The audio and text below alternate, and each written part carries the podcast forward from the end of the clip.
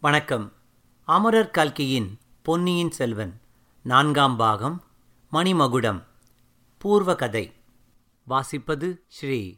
இன்றைக்கு சுமார் ஆயிரத்தி நூறு ஆண்டுகளுக்கு முன்பு விஜயாலய சோழன் இரண்டாவது சோழ சாம்ராஜ்யத்துக்கு அடிகோலினான்.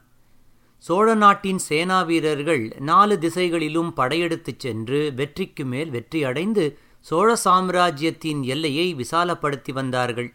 சுந்தர சோழ சக்கரவர்த்தியின் காலத்தில் மதுரை பாண்டிய குலத்தின் கடைசி பிரதிநிதியான வீரபாண்டியன் கொல்லப்பட்டான். பாண்டிய நாடு சோழ சாம்ராஜ்யத்தில் முற்றிலும் ஐக்கியமடைந்தது. சுந்தர சோழ சக்கரவர்த்தியின் மூத்த புதல்வனும் வீரபாண்டியனுடைய தலை கொண்டவனுமான ஆதித்த கரிகாலன் சோழ சாம்ராஜ்யத்தின் பட்டத்து இளவரசனாக முடிசூட்டப் பெற்றான். வடதிசை சைன்யத்துக்கு மாதண்ட நாயகனாகி காஞ்சியை தன் இருப்பிடமாக கொண்டான். காஞ்சியில் புதிதாக பொன் மாளிகை கட்டி தன் தந்தையை அங்கு வந்து இருக்க வேண்டும் என்று வேண்டிக்கொண்டு பழைய வானர்குடியில் பிறந்த வந்தியத்தேவன் என்னும் வீரனிடம் ஓலை கொடுத்து அனுப்பினான். சுந்தர சோழ சக்கரவர்த்தி அரண்மனையில் பாரிசவாயுவினால் பீடிக்கப்பட்டு நடமாட்டமின்றி படுத்த படுக்கையாக இருந்தார். உடல் நோயைக் காட்டிலும் அதிகமாக மனநோயினால் சுந்தர சோழர் பீடிக்கப்பட்டிருந்தார். இளம் பிராயத்தில் ஈழ நாட்டை அடுத்திருந்த ஒரு சிறு தீவில் சுந்தர சோழர் தங்கியிருக்க நேர்ந்தபோது கரையர் குலத்தைச் சேர்ந்த ஊமை பெண் ஒருத்தியினால் கரடியின் வாயிலிருந்து காப்பாற்றப்பட்டார். அந்த பெண்ணிடம் காதல் கொண்டார். சில காலம் இருவரும் அத்தீவில் ஆனந்த வாழ்க்கை நடத்தினார்கள். அப்பொழுது சுந்தர சோழர் தாம் ஒரு காலத்தில் சக்கரவர்த்தியாக கூடும் என்று எதிர்பார்க்கவில்லை. அவர் பாட்டனாரான புகழ்பெற்ற பராந்தக சக்கரவர்த்தி அனுப்பிய வீரர்கள் அவரை தேடி பிடித்து அழைத்துப் போனார்கள். பராந்தக சக்கரவர்த்தியின் மூத்த புதல்வர் ராஜாதித்தர் தக்கோலத்தில் இரட்டை மண்டல சைன்யத்துடன் நடந்த பெரும் போரில் வீர சொர்க்கம் அடைந்தார். அவருக்கு அடுத்த கண்டராதித்தருக்கு அச்சமயம் மக்கள் இல்லை. அவருக்கு இளையவரான அரிஞ்சய சோழர் வைதும்பராயன் மகளாகிய அழகிற் சிறந்த கல்யாணியை மனம் செய்து கொண்டிருந்தார். அவர்களுடைய ஏக புதல்வர் சுந்தர சோழர். பராந்தக சக்கரவர்த்தி மரணத் தருவாயில் தமக்கு பின் கண்டராதித்தரும் அவருக்கு பிறகு சுந்தர சோழரும் சிம்மாதனம் ஏற வேண்டும் என்று திட்டமிட்டு காலமானார்.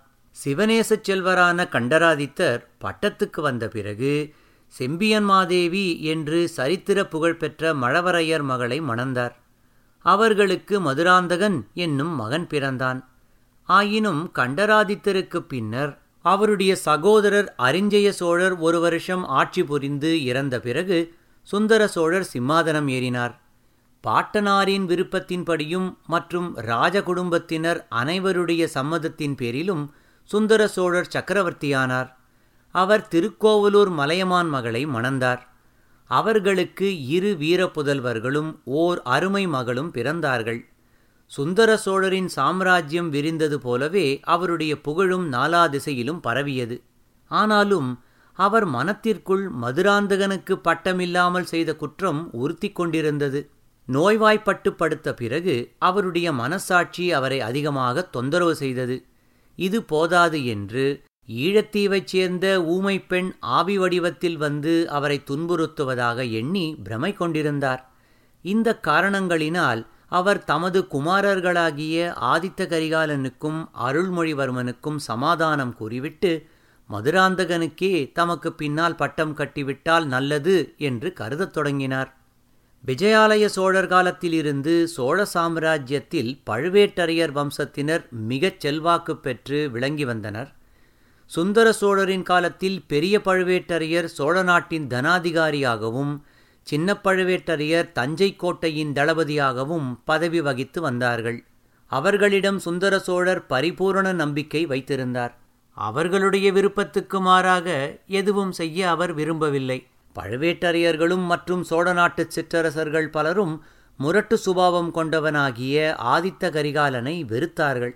கரிகாலனுடைய சகோதரி குந்தவை பிராட்டியும் சகோதரன் அருள்மொழிவர்மனும் சோழ நாட்டு மக்களின் அன்பை பூரணமாக கவர்ந்திருந்தார்கள். இதனால் அவர்கள் பேரிலும் சிற்றரசர்கள் அசூயை கொண்டிருந்தார்கள். இக்காரணங்களினால் சிற்றரசர்கள் குலமுறை சட்டத்தை அனுசரித்து மதுராந்தக தேவனை சிம்மாசனத்தில் ஏற்ற விரும்பினார்கள். கொள்ளிடத்தின் வடகரையில் உள்ள கடம்பூர் சம்புவரையர் அரண்மனையில் அந்தரங்க கூட்டம் நடத்தி அவ்விதம் தீர்மானம் செய்தார்கள். இந்த அந்தரங்க கூட்டத்தின் நடவடிக்கைகளை வானர்குலத்தைச் சேர்ந்த வந்தியத்தேவன் என்னும் வீரன் தெரிந்து கொள்ளும்படி நேர்ந்தது. சுந்தர சோழ சக்கரவர்த்தியிடம் வந்தியத்தேவன் கரிகாலருடைய ஓலையை சேர்ப்பித்துவிட்டு பழையாறையில் இளைய பிராட்டி குந்தவையை சந்தித்தான். முற்பிறவியின் சொந்தத்தினால் அவர்களுடைய உள்ளங்கள் ஒத்து ஒன்றாயின. குந்தவையின் விருப்பத்தின்படி அவளுடைய தம்பி அருள்மொழிவர்மனை அழைத்து வர வந்தியத்தேவன் இலங்கை சென்றான். பூங்குழலி என்னும் ஓடக்காரப் பெண் அவனை படகிலேற்றிக் கொண்டு போய் ஈழநாட்டில் சேர்த்தாள். இலங்கையில் அனுராதபுரத்துக்கு அப்பால் வந்தியத்தேவன் அருள்மொழிவர்மனை சந்தித்து குந்தவையின் ஓலையை கொடுத்தான். அதில் பொன்னியின் செல்வ ராஜ்யத்துக்கு அபாயம் நேர்ந்திருக்கிறது உடனே திரும்பி வரவும் என்று எழுதியிருந்தது. அருள்மொழிவர்மன் குழந்தை பிராயத்தில் காவேரி நதியில் தாய் தந்தையருடன் உல்லாசப் படகிலே சென்று கொண்டிருந்தபோது தவறி நதியின் வெள்ளத்தில் விழுந்து விட்டான் விழுந்த சமயத்தில் அதை படகில் இருந்தவர்கள் யாரும் கவனிக்கவில்லை. கரையிலே இருந்த பெண் ஒருத்தி நதி வெள்ளத்தில் பாய்ந்து குழந்தையை காப்பாற்றி படகிலிருந்தவர்களிடம் கொடுத்துவிட்டு உடனே மறைந்து விட்டாள். காவேரி அன்னைதான் அவ்வாறு இளவரசனை காப்பாற்றி மறைந்தாள் என்று பலரும் கருதினார்கள். இதன் காரணமாக அருள்மொழிவர்மனுக்கு பொன்னியின் செல்வன் என்ற பட்டப்பெயர் ஏற்பட்டது. பிற்காலத்தில் ராஜராஜ சோழன் என்று சரித்திர பிரசித்தி அடைவதற்கிருந்த பொன்னியின் செல்வன் அப்போது ஈழத்துப் போரில் ஈடுபட்டிருந்தான். மகிந்தன் என்னும் இலங்கை மன்னன் போரிலே தோற்று ஓடி மலைப்பிராந்தியத்தில் ஒளிந்து கொண்டான். புத்த பிக்ஷுக்களில் ஒரு பகுதியார் அருள்மொழிவர்மனை இலங்கை அரசனாக மணிமகுடம் சூட்டிக் கொள்ளும்படி கேட்டுக்கொண்டார்கள் பொன்னியின் செல்வன் அதை ஏற்றுக்கொள்ள மறுத்துவிட்டான். அருள்மொழிவர்மன் ஈழநாட்டிலிருந்தபோது காடுகளில் பிச்சியைப் போல் தெரிந்து கொண்டிருந்த ஊமை செவிட்டு ஸ்திரீ ஒருத்தியை பார்த்தான். அவள் இளவரசனை சில அபாயங்களிலிருந்து காப்பாற்றினாள். அவளே தன்னை பொன்னி நதியின் வெள்ளத்திலிருந்து காப்பாற்றியவள் என்றும் அறிந்து கொண்டான். அவள் சித்திரங்களின் மூலம் தன்னுடைய பழைய வரலாற்றை தெரிவித்தாள். அதிலிருந்து மந்தாகினிக்கும் சுந்தர சோழருக்கும் இளம் பிராயத்தில் ஏற்பட்டிருந்த இணையில்லாத அன்பை குறித்து இளவரசன் அறிந்து கொண்டான். இப்போது வந்தியத்தேவனும் அந்த ஸ்திரீயை ஈழநாட்டில் பார்க்க நேர்ந்தது. அவளுக்கும் பெரிய பழுவேட்டரையரின் இளையராணி நந்தினிக்கும் உருவப்பொலிவில் இருந்த ஒற்றுமையைக் கண்டு அவன் வியந்தான். அதை பொன்னியின் செல்வனிடமும் தெரியப்படுத்தினான். நந்தினி என்பவள் குழந்தை பிராயத்தில் பழையாறையில் ஆலயபட்டர் வீட்டில் வளர்ந்தாள். அவளிடம் ஆதித்த கரிகாலன் பிரியம் கொண்டான். குந்தவையோ அவளுடைய அழகைக் கண்டு அசூயை கொண்டாள். செம்பியன் மாதேவியின் கட்டளையினால் நந்தினி குழந்தை பருவத்திலேயே பாண்டிய நாட்டுக்கு அனுப்பப்பட்டாள். ஆதித்த கரிகாலன் இறுதியான பாண்டியர் யுத்தத்தில் வீரபாண்டியனை தேடிச் சென்று வைகை நதிக்கரையில் நந்தினி வாழ்ந்த சிறிய குடிசையில் கண்டுபிடித்தான். நந்தினி வீரபாண்டியன் உயிரை காப்பாற்றும்படி இறந்து மன்றாடினாள். கரிகாலன் அதை கேளாமல் வீரபாண்டியனுடைய தலையை வெட்டிக் கொன்றான். பின்னர் நந்தினி வயது முதிர்ந்த பெரிய பழுவேட்டரையரை மனம் புரிந்து கொண்டாள். வீரபாண்டியனுடைய ஆபத்துதவிப் படையைச் சேர்ந்த ரவிதாசன் ரேவதாசன் சோமன் சாம்பவன் கிரமவித்தன் முதலிய சதிகாரர்கள் வீரபாண்டியனுடைய மரணத்துக்கு பழிவாங்கும் பொருட்டு சுந்தர சோழரின் குலத்தை அடியோடு கருவழிப்பதாக சபதம் செய்திருந்தார்கள். அவர்களுக்கு வீரபாண்டியனுடைய மரணத்துக்கு பழிவாங்கும் பொருட்டு சுந்தர சோழரின் குலத்தை அடியோடு கருவழிப்பதாக சபதம் செய்திருந்தார்கள். அவர்களுக்கு பழுவேட்டரையரின் இளையராணியாகிய நந்தினி ரகசியமாக உதவி புரிந்து வந்தாள். கொள்ளிடக்கரை காட்டில் சதிகாரர்கள் கடைசி முறை இரகசியமாக கூடி பாண்டியகுலத்து சிறுவன் ஒருவனுக்கு பட்டமும் கட்டினார்கள். ஆதித்த கரிகாலனை கொல்லும் பொறுப்பை நந்தினியே ஏற்றுக்கொண்டாள். அதே சமயத்தில் சுந்தர சோழரையும் பொன்னியின் செல்வனையும் கொன்றுவிட வேண்டும் என்றும் சதிகாரர்கள் முடிவு செய்தார்கள். பொன்னியின் செல்வன் ஈழநாட்டிலிருந்து கோடிக்கரைக்கு பிரயாணமாகி வந்தபோது நடுக்கடலில் கப்பல் சுழிக்காற்றில் அகப்பட்டு முழுகியது. அருள்மொழியும் வந்தியத்தேவனும் பூங்குழலியினால் உயிர் தப்பி கரையேறினார்கள். ஆனால் ஈழநாட்டில் அப்போது பரவியிருந்த கொடிய தொற்று சுரம் பொன்னியின் செல்வனை பற்றி கொண்டிருந்தது. கரையேறும்போது அவன் பிரஜையற்றிருந்தான். அவனை பூங்குழலியும் அவளுடைய இன்னொரு அத்தை மகனாகிய சேந்தனமுதனும் படகில் ஏற்றி நாகைப்பட்டினம் சூடாமணி விகாரத்தில் கொண்டு போய் சேர்த்தார்கள். குந்தவை பிராட்டியும் கொடும்பாளூர் இளவரசி வானதியும் நாகைப்பட்டினத்துக்கு வந்து சூடாமணி விகாரத்துக்கு அருகில் கால்வாய்க்கரையில் இருந்த நந்தி மண்டபத்தில் அருள்மொழியை சந்தித்தார்கள். சோழ நாடெங்கும் சதியும் குழப்பமுமாக இருப்பதால் இன்னும் சில நாள் சூடாமணி விகாரத்திலேயே தங்கி பூரண உடல் வலிவு பெறும்படி குந்தவை அருள்மொழியை கேட்டுக்கொண்டாள். சகோதரியிடம் எல்லையற்ற மரியாதை வைத்திருந்த பொன்னியின் செல்வன் அதற்கு இணங்கினான். ஊமை ஸ்திரீ மந்தாகினி உயிரோடிருப்பதை அறிந்த குந்தவை அவளை எப்படியாவது சுந்தர சோழரிடம் சேர்ப்பிக்க விரும்பினாள்.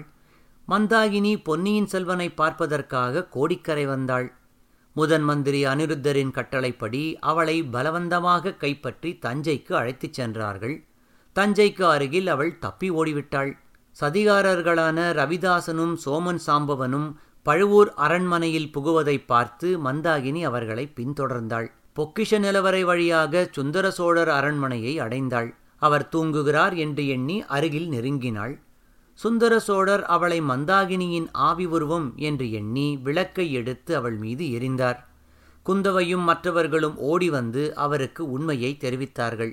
சுந்தர சோழர் அவள் மீண்டும் தம் வாழ்க்கையில் வந்ததை விரும்பவில்லை. இருப்பினும் முதல் மந்திரி பிரம்மராயர் நந்தினிக்கும் மந்தாகினி தேவிக்கும் உள்ள முகஜாடை ஒற்றுமையை எடுத்துச் சொல்லி ஒருவேளை நந்தினி சுந்தர சோழரின் மகளாகவே இருக்கலாம் என்று தாம் ஐயப்படுவதை வெளிப்படுத்தியதும் பழுவேட்டரையரும் நந்தினியும் ஊர் திரும்பும் வரை மந்தாகினி அரண்மனையிலேயே இருக்க சம்மதித்தார். அன்றிரவு மந்தாகினி தேவி குந்தவையை எழுப்பி சிற்ப மண்டபத்துக்கு அழைத்துச் சென்றாள். ஆங்கோர் உருவம் சுரங்க நுழைவாயிலருகே அசைவது போல் இருக்கக் கண்டு குந்தவை திடுக்கிட்டாள். பிரமையோ என்று ஐயம் கொண்டாள்.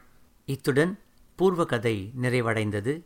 இனி கடம்பூரில் கலக்கம் முப்பத்தி ஏழாம் அத்தியாயத்தில் சந்திப்போம்.